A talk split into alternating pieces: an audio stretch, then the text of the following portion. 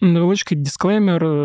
В цьому епізоді не буде нічого про відставку Валерія Залужного, тому що ми цей епізод записували о 12-й годині дня до того, як про це стало відомо. На цю тему ми вже поговоримо в наступному епізоді. Ну а тепер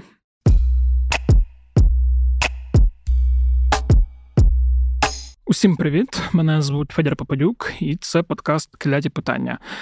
Зараз я та заступник головного редактора Української правди Євген Будорацький будемо говорити про війну, про фронти, про важку ситуацію в Авдіївці, про шахеди, про безпілотники. Та можливе створення командування сил безпілотних військ і про інші важливі теми. Перш ніж ми перейдемо до епізоду, е, зроблю маленький такий малесенький анонс. Е, прошу дослухати цей епізод до кінця, е, особливо тих, хто дуже і дуже любить наш подкаст, е, і, можливо, тих, хто працює в якихось бізнесах, які розміщують рекламу в тих чи інших медіа, відео, подкастах, бо в мене до вас буде питання і прохання. От ну а тепер можемо слухати нашу розмову з паном Євгеном. Але перед цим хочу нагадати, що ми є частиною української правди, а у української правди є клуб української правди, куди ви можете вступити, щоб підтримувати нашу роботу і допомагати нам краще та якісніше записувати і наші подкасти, і наше відео, і писати наші статті. Ну і власне наша підтримка допомагає нам також відчувати, що ми робимо щось добре. Тому посилання буде в описі цього подкасту. Підписуйтесь і підтримуйте незалежні медіа і нашу роботу. Отже, Женя, привіт. Привіт. Я пропоную почати одразу з обговорення ситуації на фронтах, і я думаю, перше, з чого треба буде поговорити, це з того, що відбувається власне в Авдіївці. Бо коли я читав останні зведення Діпстейту, в них е, виходило про те, що зараз там не просто важко, а дуже важко, і ситуація там найважча. У приватному секторі панує хаос, це цитата, та проявляється неготовність для боїв у міських умовах. Е, багато пожеж утворюються через стратегічні прорахунки, е, які доводиться тушити людськими життями. Ну і там зараз е, Кацапи ще не задіяли основні сили, вони пишуть, тому викликає питання, як їх зупинити. Власне, ситуація з того, що вони описують, там важка. От з цього я хотів почати та про це поговорити. Ну, ситуація там вкрай важка. Це не просто важка ситуація, там вкрай важка. Тому що там лишилось, по суті, дві дороги для того, щоб якось е, максимально утримувати логістику. І е, та дорога, яка з північного боку Авдіївки, вона вже дуже близько росіяни до неї підійшли. Е, тому ну, все вкрай складно. Якщо там це можна якось таким чином характеризувати, ну, хлопці, які звітом, вони просто говорять, що це пекло з того, що відбувається. І напевно, одна з найбільших проблем зараз, яка яка там є, це арта. Тобто в нас дуже слабко працює артилерія. Тому що немає чим. Тому що немає чим немає чим, і тому е, умовно Коксихім завод росіяни прострілюють там постійно, тобто кабами, е, ну, авіабомбами і що тільки можуть, вони стріляють. І потроху намагаються туди зайти на завод. Навіть чув таке порівняння, що з Азовсталью хтось порівнював. Е, ситуація вкрай складна, але Просто нагадаю, що на Зовсталі до своїх військ було порядка 100 кіме. Тут все ж таки зовсім не так. І тому порівняння просто да, завод-завод, але все-таки це різні речі. Це перш за все. По-друге, це те, що якраз за відсутності нормальної арти постійно прострілюються ці дороги. І логістика не те, щоб прям ускладнена. Логістика вже стає, знаєш, вже говорять про дорогу життя і дорогу смерті. Ну, це доволі, в принципі, в такі моменти це в часті е, порівняння йдуть. Тому я думаю, що аби не дні, але найближчий тиждень буде прям дуже показовий в плані того, що якщо в нас арта не буде допомагати, і а, тим хлопцям, дівчатам, які знаходяться там, буде дуже-дуже тяжко. Угу. Е, Той же DeepState пише, що ситуація нагадує те, що було у Бахмуті, тобто ті помилки, які були допущені. Е, я би от хотів, е, якщо за цією тезою погоджуюся, її трошки розшифрувати, бо, можливо, не всі можуть е, зрозуміти, про що йде мова. Ну, власне, йде мова про те, що слабко дуже була вивчена місцевість. Тобто в певних моментах просто були прорахунки, як я розумію, як я чую, це саме з нижніх, скажімо, щаблів, тобто від безпосередньо бійців. Вони дуже часто задають питання, чому певні командири або стратегічну оборону, коли прокреслювали, чому не подумали про певні особливості місцевості, які не враховані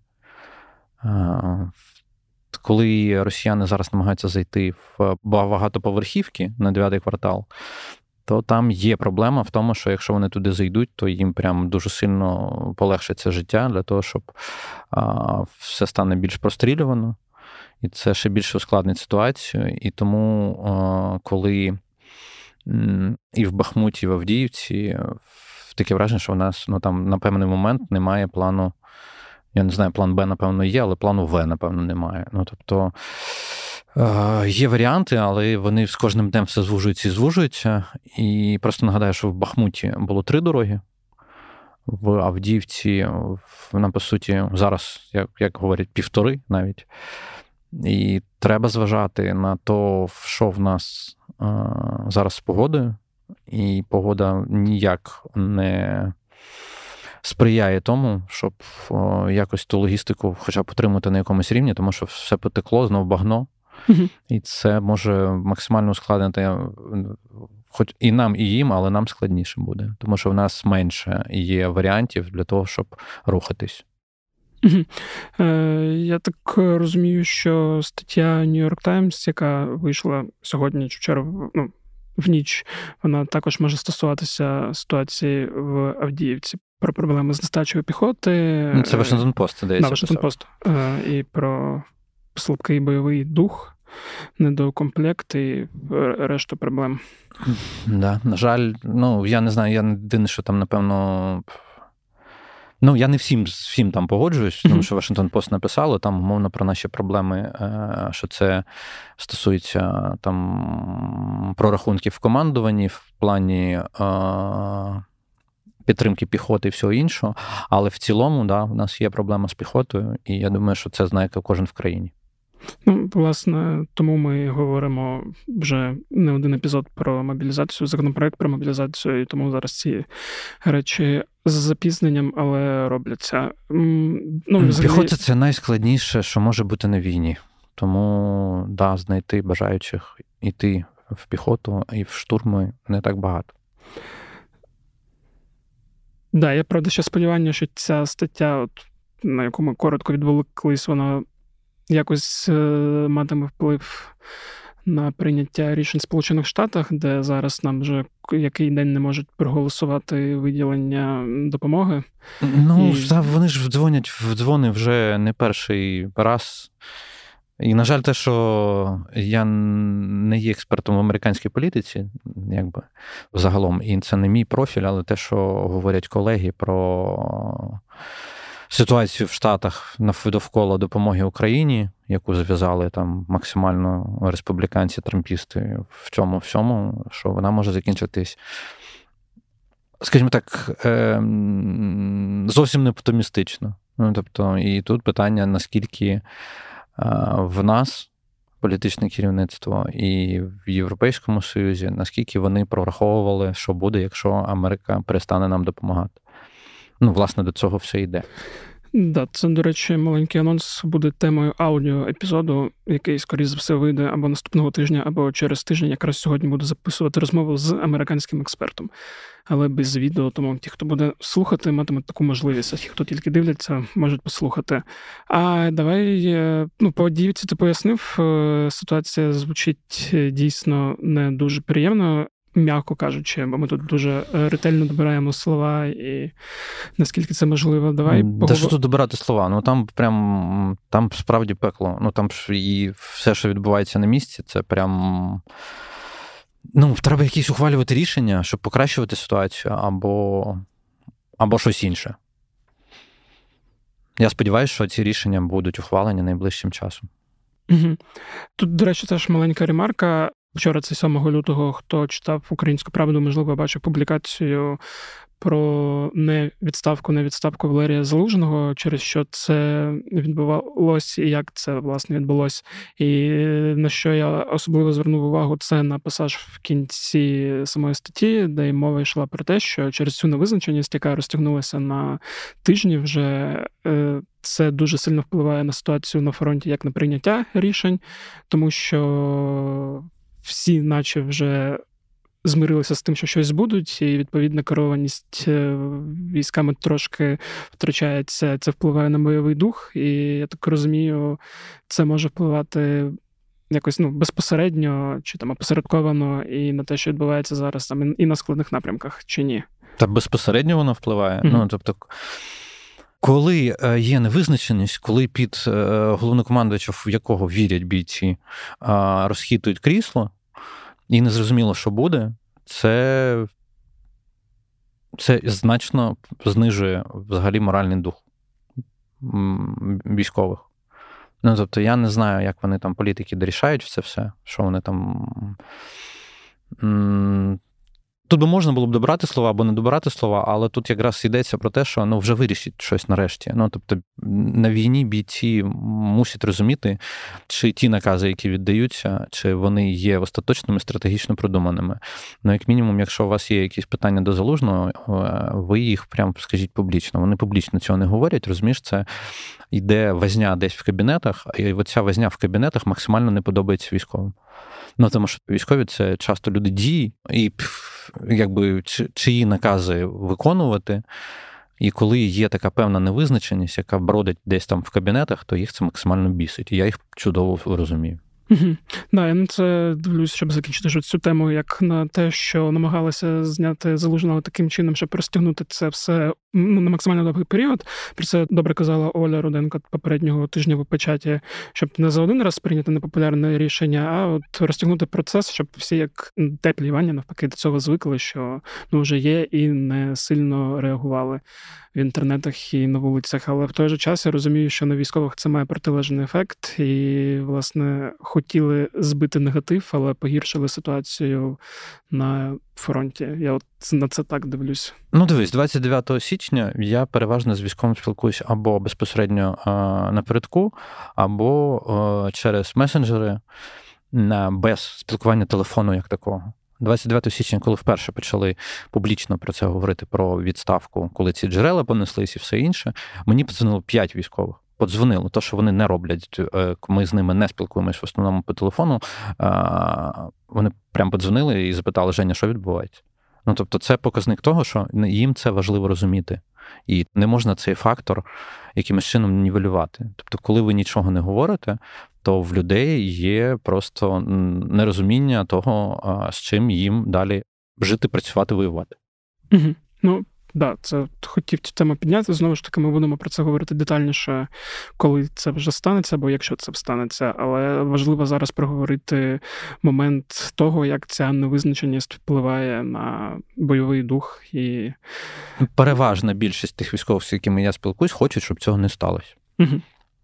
Бо це, ну, в принципі, тут здається, теж в якомусь з наших. Е- продуктів, та, скажімо, телевізійних і ютубівських хтось вже говорив це. Ну, Зрозуміти просто, що залужний це як символ більше вже.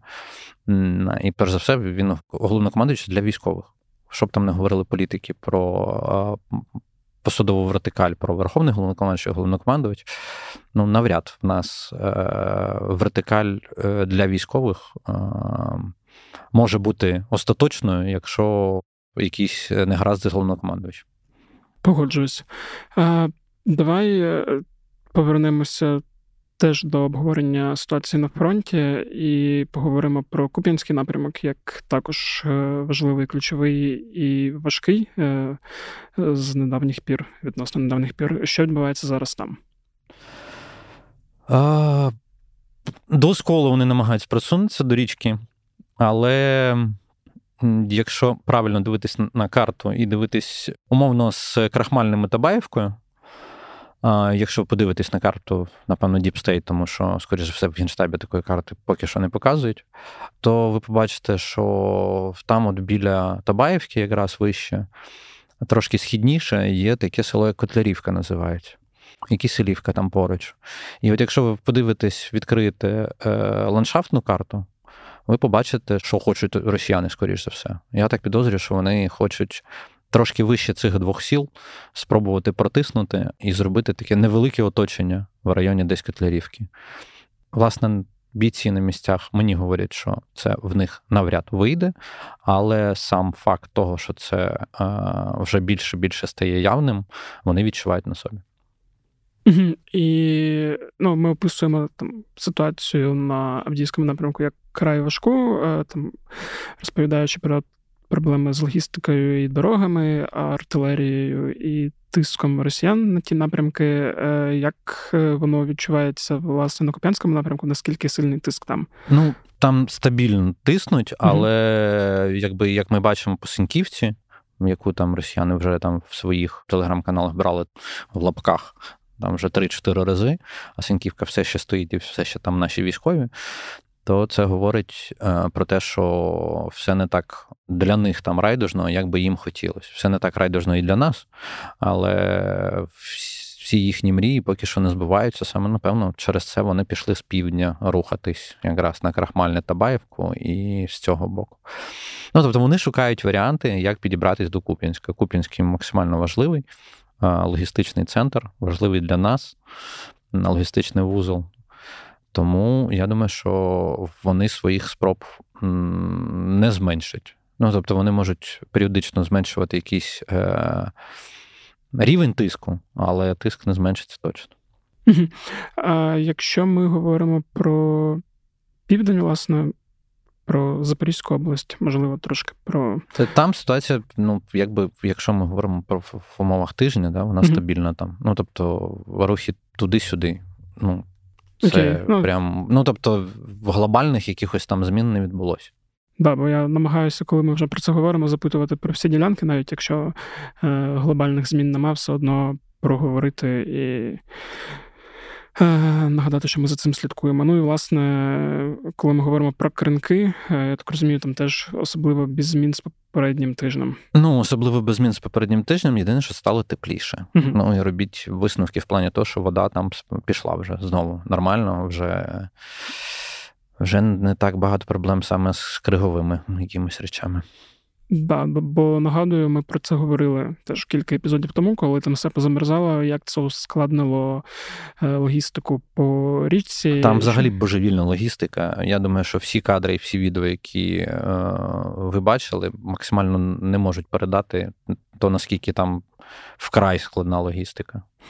Да, я навіть не знаю, чи можливо це спробувати подивитися по мапі, але там навіть ці всі супутникові е, карти і знімки не передадуть ну, того, да, наскільки там все складно. Тоді, я думаю, цю тему можемо закрити. Добре, що ми все розповіли і розклали. Сподіваюся, що наступного тижня. Коли ми будемо говорити про фронти, буде більше приємних новин і не буде поганих новин, бо е, останніми тижнями да, ми говоримо про те, що ситуація на тій чи іншій ділянці все важче і важче і важче. Я думаю, що вам неприємно чути, як і нам неприємно говорити про складну ситуацію на тій чи іншій ділянці фронту, але приємно буде те, що ми мінімально можемо на це вплинути, е, допомогши донатами і зборами. Власне, нагадую, що з цього року подкаст «Клять питання збирає гроші на допомогу Збройним силам. Зараз ми закриваємо збір на fpv дрони. Я думаю, суму, яку ми назбираємо, передамо в фонд Сергія Пертуна, їхні дрони, які вони постійно відправляють. І зараз ми назбирали 22 тисячі. Нагадую, що ми хотіли зібрати 30 тисяч. А якщо зберемо більше, буде взагалі супер. І є відчуття, що ми можемо це зробити до наступного епізоду, тому дуже Дякую, по-перше, тим, хто вже кидав і донатив як великі суми, так і маленькі суми. Особливо дякую за маленькі суми, тому що я розумію, що не всі мають можливість е, кидати хоч щось. І попрошу, щоб от зараз, там за той тиждень, що буде, перед наступним четвергом, е, ми збільшили там ту суму, що є, з 22 хоча б до 30, а ще й краще до 35 тисяч. Банка в описі цього подкасту кидайте хто скільки може. Кидайте, якщо у вас є якась улюблена цифра, кидайте її. Якщо у вас день народження, кидайте. Е, суму, скільки вам років, отже, будь-яку цифру кидайте, можете додавати нолік, два, скільки можете ноліків, стільки додавайте. Е, за кожен донат дякую і це допоможе нашим збройним силам краще виконувати завдання. Давай ще одна тема, про яку хотів поговорити, якраз в догонку до обговорення теми фронтів. Це гармата М46, про яку нещодавно е, знову почали розмовляти, і там, здається, було відео е, з її роботою. Ну, ми бачили на Бахмутському напрямку, ну, по відео, uh-huh. принаймні що почала працювати гармата М46. Це 130 мм. Це 130 мм гармата, доволі рідкісний калібр, насправді, і доволі старезна гармата. Ну тобто, це просто говорить про те, що вони росіяни, скоріше за все, зняли її з консервації. Це гармата 40-х, 50-х років. Випускалась вона в ті роки. Я думаю, що її поява, скоріш за все, пов'язана. Ну, напевно, з двома факторами. Перший, тому що вони е, заявлені її ТТХ, от це завжди, знаєш, типу, що ти не можеш ніяк перевірити насправді. Е, що там заявлена ТТХ, що вона може працювати на дальність до 27 кілометрів. А якщо там з реактивним зарядом, то до 37 кілометрів. Mm-hmm. Вона максимально старезна, але при цьому е, принаймні по відео і по тому, як про неї говорять самі росіяни, начебто працює. Якщо спиратися на дані довідників військових воєнних типу Military Balance або е, Fireflow, то там, е, напевно, говориться про те, що там в районі 300 одиниць у них такої техніки залишалось на початок е, повномасштабного вторгнення. І Другою ознакою того, що вона могла бути розконсервована, це те, що в них багато техніки було втрачено в контрбатарейці. А, коли в нас ще нормально було з снарядами, ми доволі вдало працювали в контрбатарейній боротьбі, про що ми тут теж неодноразово говорили. І хотілося б, звісно, щоб нам дали снаряди, щоб ми продовжували нормально працювати по контрбатарейній боротьбі. Тому підкат цих е, старих гармат він не повинен знову сприйматися там нашими людьми чимось таким, що, типу, о, в них все закінчилось, вони, типу, вже дістають старе. Так, вони дістають старе і не в перший раз, і е, роблять це саме там з певною метою. І якщо ця мета о, якимось чином досягається, значить цей засіб підходить. Проблема з 130 мм зарядом якраз в тому, що їх в Росії достатньо мало, і от тут е, вже поговорюють дуже часто про те, що є ледь чи не одна країна, яка може мати багато 130 мм. І ну, це, це Північна Корея. Корея. Так, і от в Північній Кореї могли росіяни е, цих боєприпасів собі трошки набрати, і ще в Північній Кореї і ці гармати є, і вони теж в них є на озброєнні. Тому я думаю, що вони їх будуть залучати. Ми не так часто бачимо, але і артилерія це не то, що ми можемо бачити постійно, типу, що вони показують, що у них всюди М46 стоїть. Побачимо. Ну, тобто, по результатам в російських цих пабліках, які е, я бачив якісь відгуки про неї, кажуть, що наче працює. Це для нас не дуже добре. Але я сподіваюся, що оцей елемент того, що це дуже стара техніка, все-таки колись вийде за боком.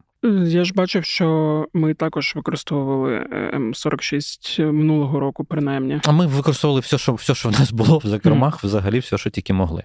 Тобто, я розумію, у нас там була їх якась кількість, бо я не зрозумів, це там трофейні чи навпаки. Там були трофейні. Я не пам'ятаю, чи вони у нас були на озброєнні саме в нас. Але враховуючи, що це радянська гармата стара, скоріш за все, вона була у всіх а, колишніх республіках, mm-hmm. і, можливо, ми теж її десь знімали.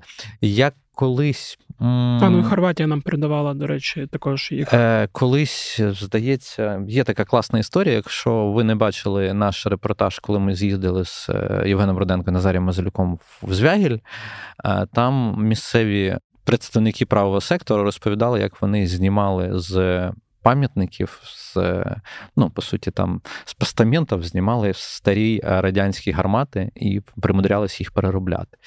І як вони говорять, вона була відправлена на фронт і прекрасно себе почувала. Тому от не завжди потрібно е, реагувати якимось сміхом на те, що стара техніка може з'являтися на фронті. Якщо вона працює, то там її місце.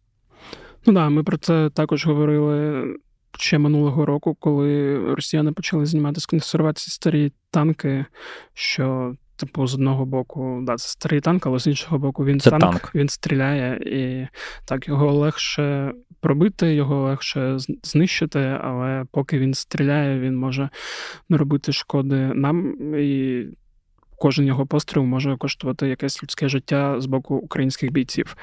Ми саме власне проговорили те, що зараз з'являється у росіян, і те, що може нашкодити нам. Давай може поговоримо. Про те, що може колись з'явитися в нас і нашкодити росіянам.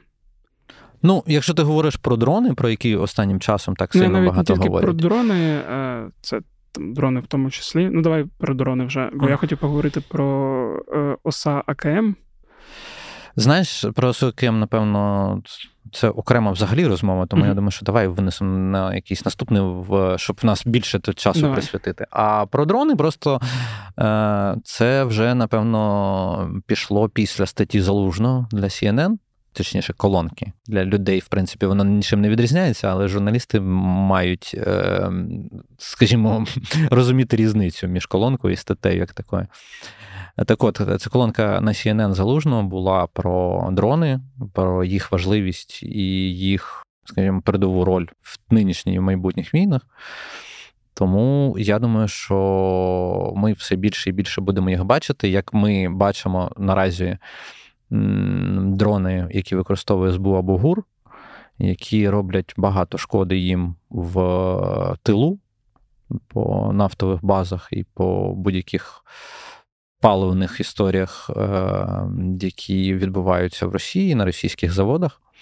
Тому я думаю, що ми будемо багато-багато е, разів і часу приділяти цьому. Звісно, що поки що ніхто не буде розкривати ніякі технічні деталі.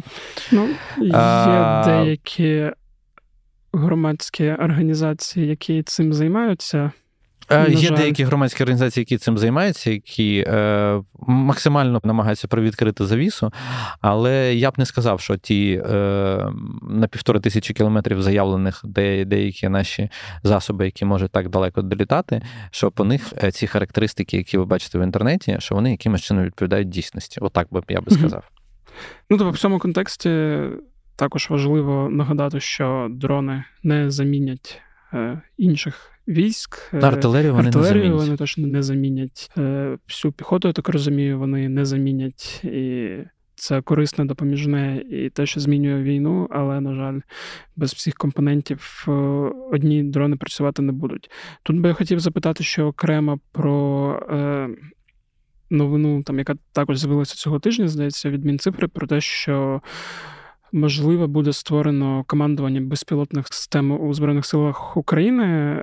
Ну, було ж вже і доручення Зеленського. Це було ну, тобто це вже да. да, доручення Зеленського до всіх, як це називається, відповідальних структур, які мають е, проробити оперативно це питання. Ну, Це логічно. Ну, в плані. Ну, Я єдине, що е, сорі, переб'ю, коротко хотів. Е, попросити тебе, щоб ти нагадав, там, як воно в нас еволюціонувало в Збройних силах. Тобто, спочатку ж це була просто е, максимально добровільна історія, коли от е, треба щось розвідати, ми використовуємо там безпілотник, розвідуємо. Потім не від хорошого життя там деякі військові почали робити е, або чіпляти воки і скидати або перетворювати їх на FPV-дрони.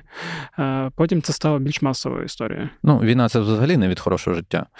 І спочатку ми починали з розвідників, це були мавіки аутели, потім вогі, скидки, потім багато ударних, розвідувальних, більш такого тактично-оперативного рівня, там ЛЛЕКи, ПДшки і все інше, ну тобто, які використовувалися. Ну і потім все ми дійшли вже до ударних дронів, до Байрактарів, до нині до FPV і до всього, всього, всього. Воно дуже сильно швидко еволюціонує.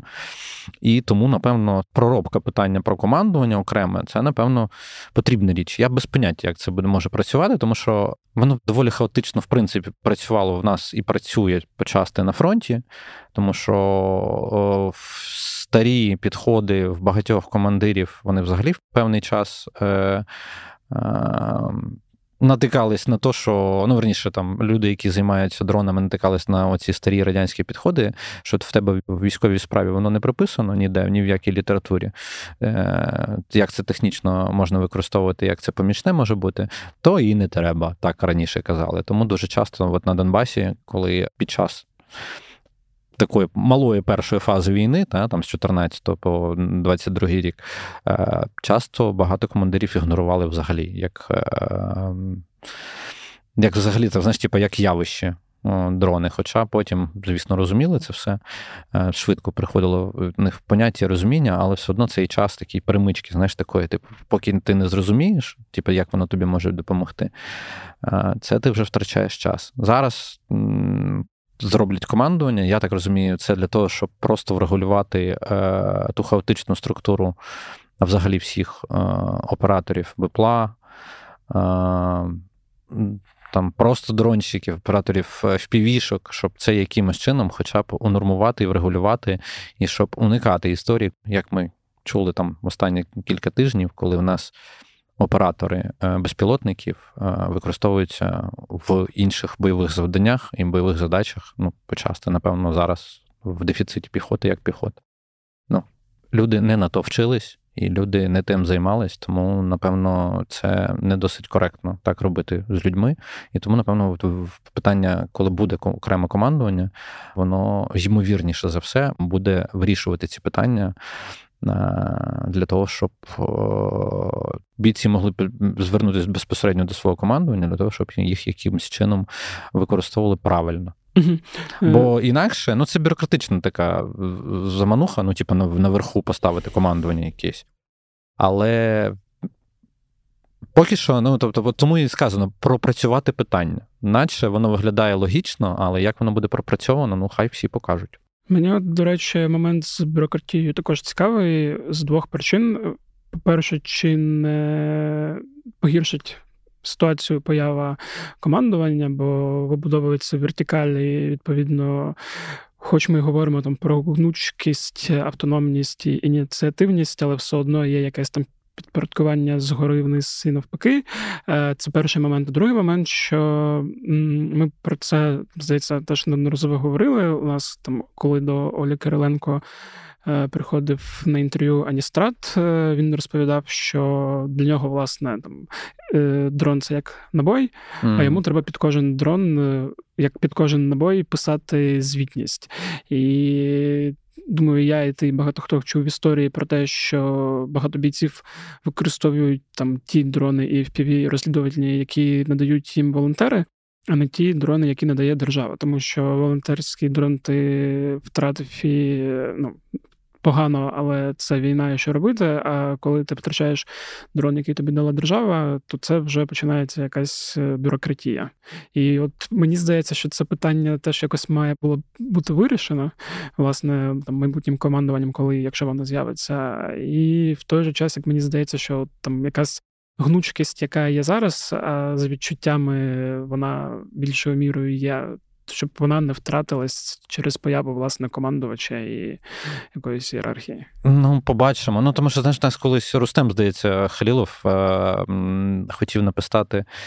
Е- Такі, знаєш, з кодовою назвою УПА, ну це Українська паперова армія, ну, текст в плані про бюрократію в війську. Ну, це прям да, це це часто дуже жестякова історія, яка е, зводиться до того, що в предефіциті снарядів, безпілотників. І всього іншого починають максимально бюрократизувати процес, і ти мусиш е, відповідати. Доходить до дурості в плані того, що в нас ППОшники е, яким змушують за кожну зенітку, прямо отак, от ти мусиш рапортувати, звітувати за кожну зенітку, і вони кажуть, так я краще не стрільну, аніж е, потім буду розповідати, куди вона не туди не полетіла. Ну це це бред, розумієш? Ну тобто так е, це до чого доводить оця от паперовість. Ну, тобто, що ти за все мусиш відповідати. А з е, дронами це взагалі не знаю, це одна справа, коли там поліцейський, да, колись там, який застосовувати зброю, має там взагалі в максимально крайніх випадках за ті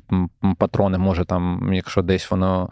А може якимось чином звітувати, і то не факт, що це потрібно аж так. Але зовсім інша справа, коли ти на війні, і тебе змушують, типу, згадувати і пам'ятати, яким чином ти десь якийсь дрон. Ну тобто тобі е, треба працювати, воювати, а ти мусиш там ввечері там сідати за якісь папірці для того, щоб звітувати, е, скільки ти сьогодні витратив дронів. Ну, по-моєму, це максимально маячня. Так, да, я погоджуюсь. Я єдине, що чув ще думку про те, що певна бюрократія і звітність потрібна, бо, ну, на жаль, е, враховуючи кількість е, збройних сил, розношерстність і те, що це весь зріст суспільства, що бувають ситуації, коли те, що передають там волонтери чи держава, з'являється потім десь на Олексі, і ми, на жаль, неодноразово бачили там скріни з тим, як продаються там якісь безпілотники марковані, і там всі розуміли, звідки вони і як продаються. От і типу, що для цього потрібна певна звітність, але я також погоджуюсь з тим, що це перебор, і тут хочу. Звернутися до тих, хто нас слухає, що раптом ви дотичні і можете щось розповісти про бюрократію і цю всю паперову армію, і хороше, і погане, е, анонімно чи ні, то звертайтеся, бо Рустем хотів написати текст. Я хотів також на цю тему записати окремий е, подкаст, щоб розібратися з цим як з'явищем і зрозуміти, що з ним треба робити. Ну так, да, як це.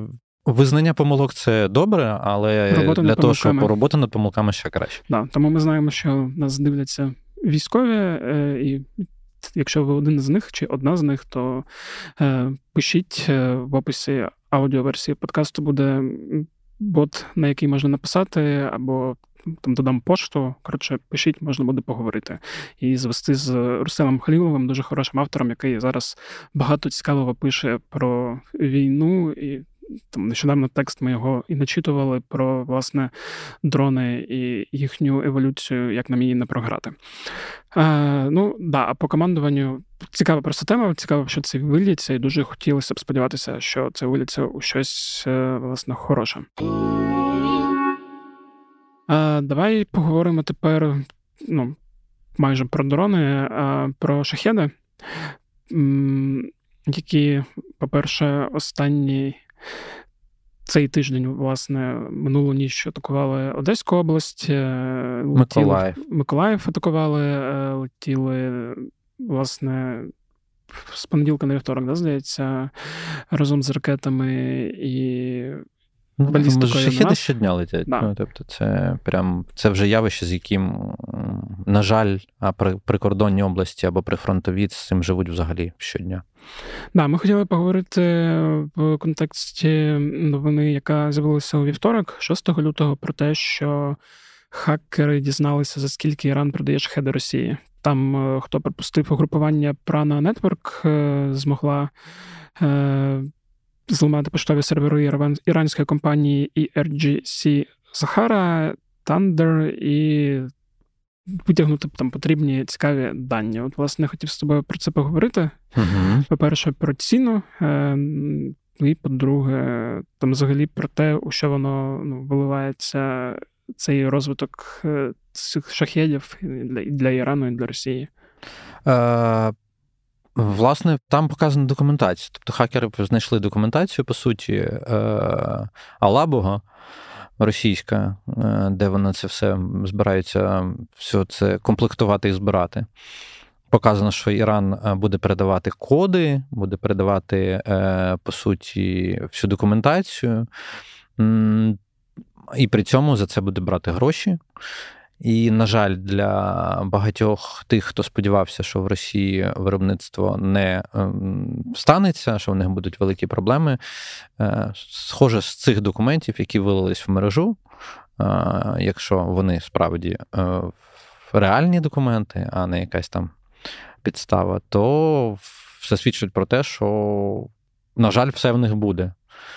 Щоправда, там є цифри, які, скажімо, е, починають е, трошки змінювати саму структуру ціни вартості. Тому що раніше говорили там про 50-100 тисяч. Е, часто я таке чув. За одиницю. За одиницю. Але судячи з тих цифр, які там є, то там за весь цикл, який буде, там здається, якщо та програма, яку росіяни собі запланували в до кінця 2025 25-26 року отримати 6 тисяч, виробити, по суті, доклепати, я би так сказав, в Росії 6 е, тисяч шахедів, то там ціна. Щось в районі 150. 193 тисячі. 193 тисячі, да. І при замовленні 2 тисяч одиниць 290 тисяч. 290 тисяч. Тобто, бачите, порядок цифр зовсім інший, і там, здається, росіяни там контракт весь на 1,75 мільярди доларів щоб ви розуміли, скільки росіянам це обійдеться, але враховуючи там цифру 6 тисяч, то вона не дуже приємна, в принципі, для нас як така. Тому що це прям.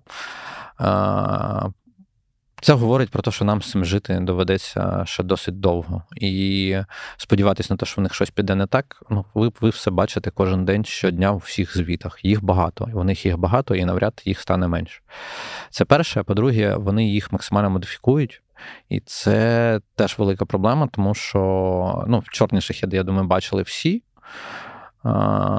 Це вже якби нова форма. Причому, якщо думали, що чорні шахеди це тільки реактивні, які там побачили, то ні. Чорний це просто якби для того, щоб вночі він не так був впалюваний, такий, якщо просто пояснювати. Щоб його було легше вираховувати з одного боку, з другого боку, в них зміниться бойова частина. І оце, напевно, теж доволі такий е, тривожний дзвіночок, тому що бойова частина зміниться, здається, вже втретє. Ну, якби і е, зараз, останнім часом, то, що не могли підтвердити з грудня, е, за даними багатьох досліджувачів, аналітиків. Такі, скоріш за все, вони вже почали на бойову частину кріпити акумулятивний заряд з термічним ефектом. Ну, По суті, це говорить про те, що коли воно влітає, воно може не такий розривний фугасний якийсь ефект мати, а може мати такий точковий удар, який потім викликає великі-великі пожежі. Ну, тобто потрапляє і все горить. Е, це не так, як після звичайного вибуху. Ну, це якщо там зовсім спрощувати, це типу якихось їхніх сонцепьоків, знаєш, ну, типу, що прилітає і все починає горіти. Ну, це не настільки е, страшна картина, як якщо хтось бачив, як працюють ці сонцепьоки, ну це треш. Ну, тобто, мені... Це ми говоримо про термобалістичне... Да, да, да. Це якось я мав необережність якось е, потрапити недалеко від такого. Ну, це це прям максимально неприємна штука і прям страшна. А з термічним ефектом, тобто це говорить, що воно буде потрапляти і зразу там викликати великі пожежі. І от це теж дуже погано. Ну то це нова. Маркування, воно здається, тут тут може промахнутися, але, скоріш за все, без Т-52 е, маркування там у них таке вже почали виявляти. В принципі, е, здається, Інститут е, судових експертиз, здається, в них теж вже такі бачили. Але ми плануємо туди сходити в інститут, так що е, може покажемо вам щось взагалі про ракети і про все інше якось скоро. Може mm-hmm. так. Ну тобто, може, ми підтвердимо для себе або спростуємо багато тих речей, які гуляють інтернетом, що по нас летить чи не летить. А, Умовно, ця вся остання інформація про те, що по нам бахнули цирконом на от в цьому в останньому масовому ударі е, по всій країні, що в Києві прилетіло прилетів циркон. Ну, це вже розганяється доволі е, часто, я би сказав, ця інформація. Підтвердження вона немає.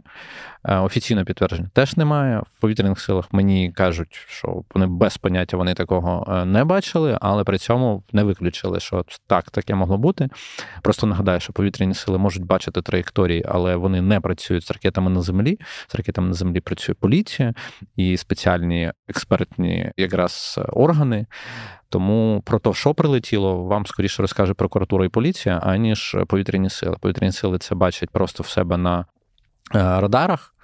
Що летить з якою швидкістю по якій траєкторії, але саме що прилетіло, вам можуть сказати тільки е, ті органи, які працюють на землі. Угу. Це часто навіть не тільки глядачам, а нашим колегам-журналістам хотілося б нагадати, що у повітряних сил м, запитувати, а, там, а що там впало, ну це таке. Ну, знаєш, ну, типу, що повітряні сили самі отримують цю інформацію від інших е, органів. Вони бачать. Умовно, запуски стандартні, там, якщо вони бачать, що це е, стратегічна авіація е, або Міги, там, Міг 31 або ще щось, вони можуть розпізнати, що це Хашки, 101 555, 55, е, кінжали або ще щось. Але якщо щось іде ну, не зовсім стандартно, то тоді це треба звертатися до правоохоронних органів. Така підказка нашим колегам. Ну да, або просто формулювати питання таким чином, щоб чи не передали вам колеги з прокуратури, що там впало. А нагадай коротко. Тим, хто забув про циркон, ну як тобто ми Ой, циркон це що... міфічна ракета, така е, це така, знаєш, як е, черговий аналог Афнєта, які mm-hmm. росіяни розповідають, що вона е, гіперзвукова, так само як кінжал, типу вони е, заявляли її. Але гіперзвуковіше. Е, гіперзвуковіше, прям гіперзвуковіше, типу, що вона летить з швидкістю 9 махів. Ну, це прям це космічні швидкості. Е, Я думаю, що як сталося з кінжалом, що ми виснули, що це не гіперзвукова твердопалена ракета, це зовсім трошки інший формат, що це не зовсім аналогов нет, скажімо так. Е, Тому і циркон, якщо воно підтвердиться або не підтвердиться, будемо бачити. Ну тому що я поки бачив тільки фотки, які е, показують маркування ТРМ-22, яке типу маркується як циркон. Чи воно, чи не воно. От я думаю, що якщо вони спробували, е, власний ефект, я так зрозумів, не був досягнутий, тому що воно впало десь, прибило нам е, кабелі якісь, а навряд це могло бути е, ціллю. Ну, я просто не бачив якогось сенсу в тому. Це значить, що, скоріше за все, ми її теж збили. Якщо вона збивається, то знов аналогів нет, якась історія може трошки піднакритись. Але при цьому я би не виключав можливості, що такі воно і було. Єдине, що там проблема в чому ж може бути, тому що вона е, загалом е, для пуску використовується або фрегати, або е, підводні човни. І от підводні човни, і от ці підводні човни і фрегати, які вони використовуються, вони просто не знаходяться фізично в Чорному морі. Тому раптом вони прикрутили якось на бастіон на берегові комплекси, і це єдиний варіант, який поки що розглядають в тих, кого я запитував. Вони кажуть, ну якщо це справді ця ракета, то вони могли тільки отак от зробити десь там з території Криму пальнути. Побачимо. Я, ну Це просто це перша згадка, по суті, е, тої ракети, яку Росія ще не використовувала. Це єдина ракета, яку не використовували, але не, вони то її в новинах то беруть на озброєння, то вона зникає. Ну, коротше, це така, знаєш, напівміфічна ракета з незрозумілими характеристиками, з купою заявлених ТТХ а, і з купою легенд навколо, ну так як було з кінжалом. Окей, хоча я так розумію, що там щодо останньої атаки, там те, що сьогодні, здається, писали е, в інституті вивчення війни, і, в принципі, воно змагається з тим, про що ти неодноразово розповідав на цьому подкасті, що е, вони там міняють. Тактику таким чином, щоб там відволікати ППО на простіші цілі, а потім бити складнішими. Ну, звісно, дорогу ракету не хочеться витрачати просто так. Ну, тому вони намагаються максимально розрядити нашу ППО для того, щоб коли йде удар, основний, щоб е, ми максимально не могли по ним попрацювати. Ну, як бачите, насправді е, цифри теж не дуже оптимістичні. От цього останнього удару теж, ну, якби з 64 20 збити не було. Ну, верніше, так е, це виходить. Ну так, да, 20 збито не було. Це не дуже оптимістичний показник. Ну да, хоча знову ж таки треба дивитися, скільки там умовних С-300, тому що, здається, жодного разу ми не збивали їх е, іскандери, ну, все, що балістиками Збройні сили і повітряні сили збивають, але ну, не завжди, тому що це балістика, власне, і ніхто ніколи не каже про те, що ППО може збити 100%, і скільки б ми не казали про те, що наші ППО це неймовірні хлопці та дівчата, які працюють в звичайних умовах, на жаль, е, збити все неможливо. Єдине, що і чому можна радіти, це тому, що ті ракети, які були збиті, вони не долетіли до цілі, тому що руйнувань могло б бути куди більше. Давай на кінець поговоримо про роботу наших сил спеціальних операцій. Принципі, ми останні епізоди багато таких е, спецоперацій, там і ССО, і ГУР, і СБУ залишаємо на кінець. І, власне, цього тижня можна поговорити про спецоперацію Цитадель, е, яка відбулася у Чорному морі.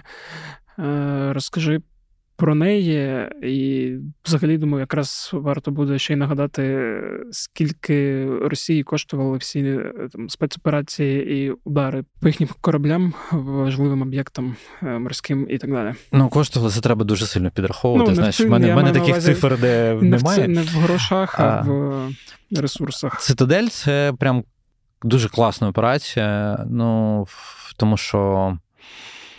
Якщо в двох словах, якщо хтось не бачив цих кадрів, це наші ССОшники вибрались на одну з плаваючих платформ. Е, нафтовидобувних, які колись в нас віджали, ті самі е, одні з тих самих вишок бойка, так званих, Росіяни їх часто дуже використовували як військові об'єкти, чіпляли туди купу всякої апаратури, реби. Ну, по суті, вони їх використовували як знаєш, великі антени, які працюють в морі. Свого часу наші ССО, ГУР і СБУ, і всі, хто працювали по цих вишках, зробили їх сірою зоною свого часу, що це стало дуже великим помічним для того, що називається битви на Чорному морі. Цього разу СОшники залізли на одну з таких платформ, підібрались до неї досить близько, залізли всередину. Коротше, якщо швидко розповідати, то все там замінували і вивели з ладу багато чого, замінували, і потім, зрештою, коли відпливли на безпечну відстань, це підірвали все, що там було, всі ці антени, і росіяни втратили багато ребу, які вони там почепили на цю вишку. А, І ця платформа, як наші кажуть, там була Ніва Б, один з ребів, який там використовувався. І в мене одразу виникло дуже багато питань: ну, типу, чи росіяни побачили, чи не побачили, тому що якщо це Ніва Б, є такий реп, який е, в заявлених характеристиках може виявляти надводні цілі. Ну, він працює по надводних цілях, е, може виявляти там до 55 кілометрів е, надводні цілі. Е, якщо там менші катери, е, середні катери там 35 кілометрів, якщо зовсім менші катери, лодки і човни там то їх е, десь там до 15 км, але там є в характеристиках в заявлених е, одна така штука, яка називається може виявляти голову плавця бойового на відстань до кілометра. Якщо бачити по кадрах, вона ще підпливли на човнику. І тобто це означає, що не як мінімум, якщо ця Ніва Б так працює, то як мінімум росіяни мали це бачити. Але як ми бачимо по кадрах, які ССОшники показали, принципі, можна лінк скинути, якщо що. Ну там на на операцію там буквально півтори хвилини вижимка була. А, То дуже дивно, що нічого не сталося. Напевно, знову якісь е, із заявлених характеристик не так спрацювали. Але це дуже е, дорогі штуки і дуже радує. Тішить, що наші СОшники вміють так працювати і проробляють такі круті спецоперації. Ну і да, я просто згадував ще це в контексті всього, що відбувається на Чорному морі, ще й кораблі як окрему тему, бо була новина, здається, про те, що ми Збройні сили вивели... Третину, по Третину, суті, да. да, Чорноморського флоту, якимось чином вибили. Ну, я думаю, що ми повернемося якось до знову до кораблів. mm Десь, може, через кілька випусків зробимо знову по кораблям щось таке, якусь а, вижимку і розповімо, де вони, куди і що вони можуть перетягати. Так, да, і там якраз е, в мене було питання від е, глядача, чи глядачки, глядачів на цю тему якраз морську. Я думаю, ми теж його залишимо на потім, коли буде відзвітую. Ти мені його просто розкажеш, да. щоб я вже міг більше підготуватись. Да, бо да, бо я, як як завжди, я нагадую, що я не є військовим експертом, тому от ці всі як це гадості, хамства в е, коментарях з приводу в тому, хто де є експерт, це не за адресою. Це правда. Дуже коротко хочу нагадати про те, що у нас існує багато подкастів, які можна слухати.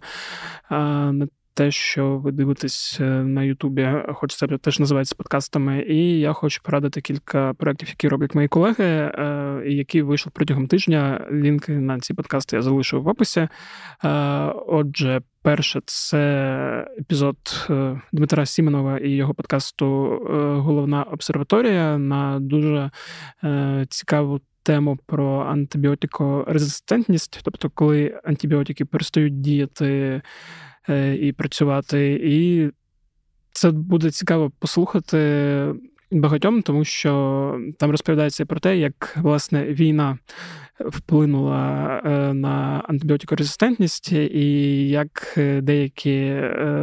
Західні зразки перестають діяти через власне українських пацієнтів на заході, і це зараз на заході велика проблема.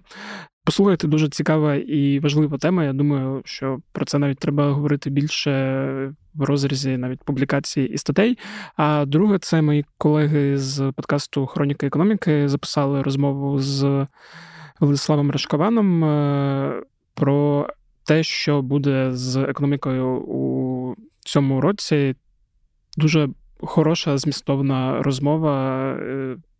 Про власне цей рік майбутнє, про можливі кризи, стан фінансів. Та про штучний інтелект. Тому лінки на ці подкасти будуть в описі. Підписуйтесь і слухайте, і ставте оціночки.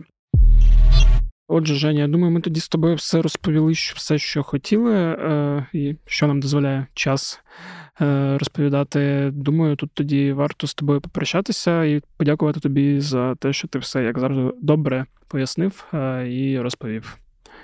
Дякую. Отже, дякую, що послухали.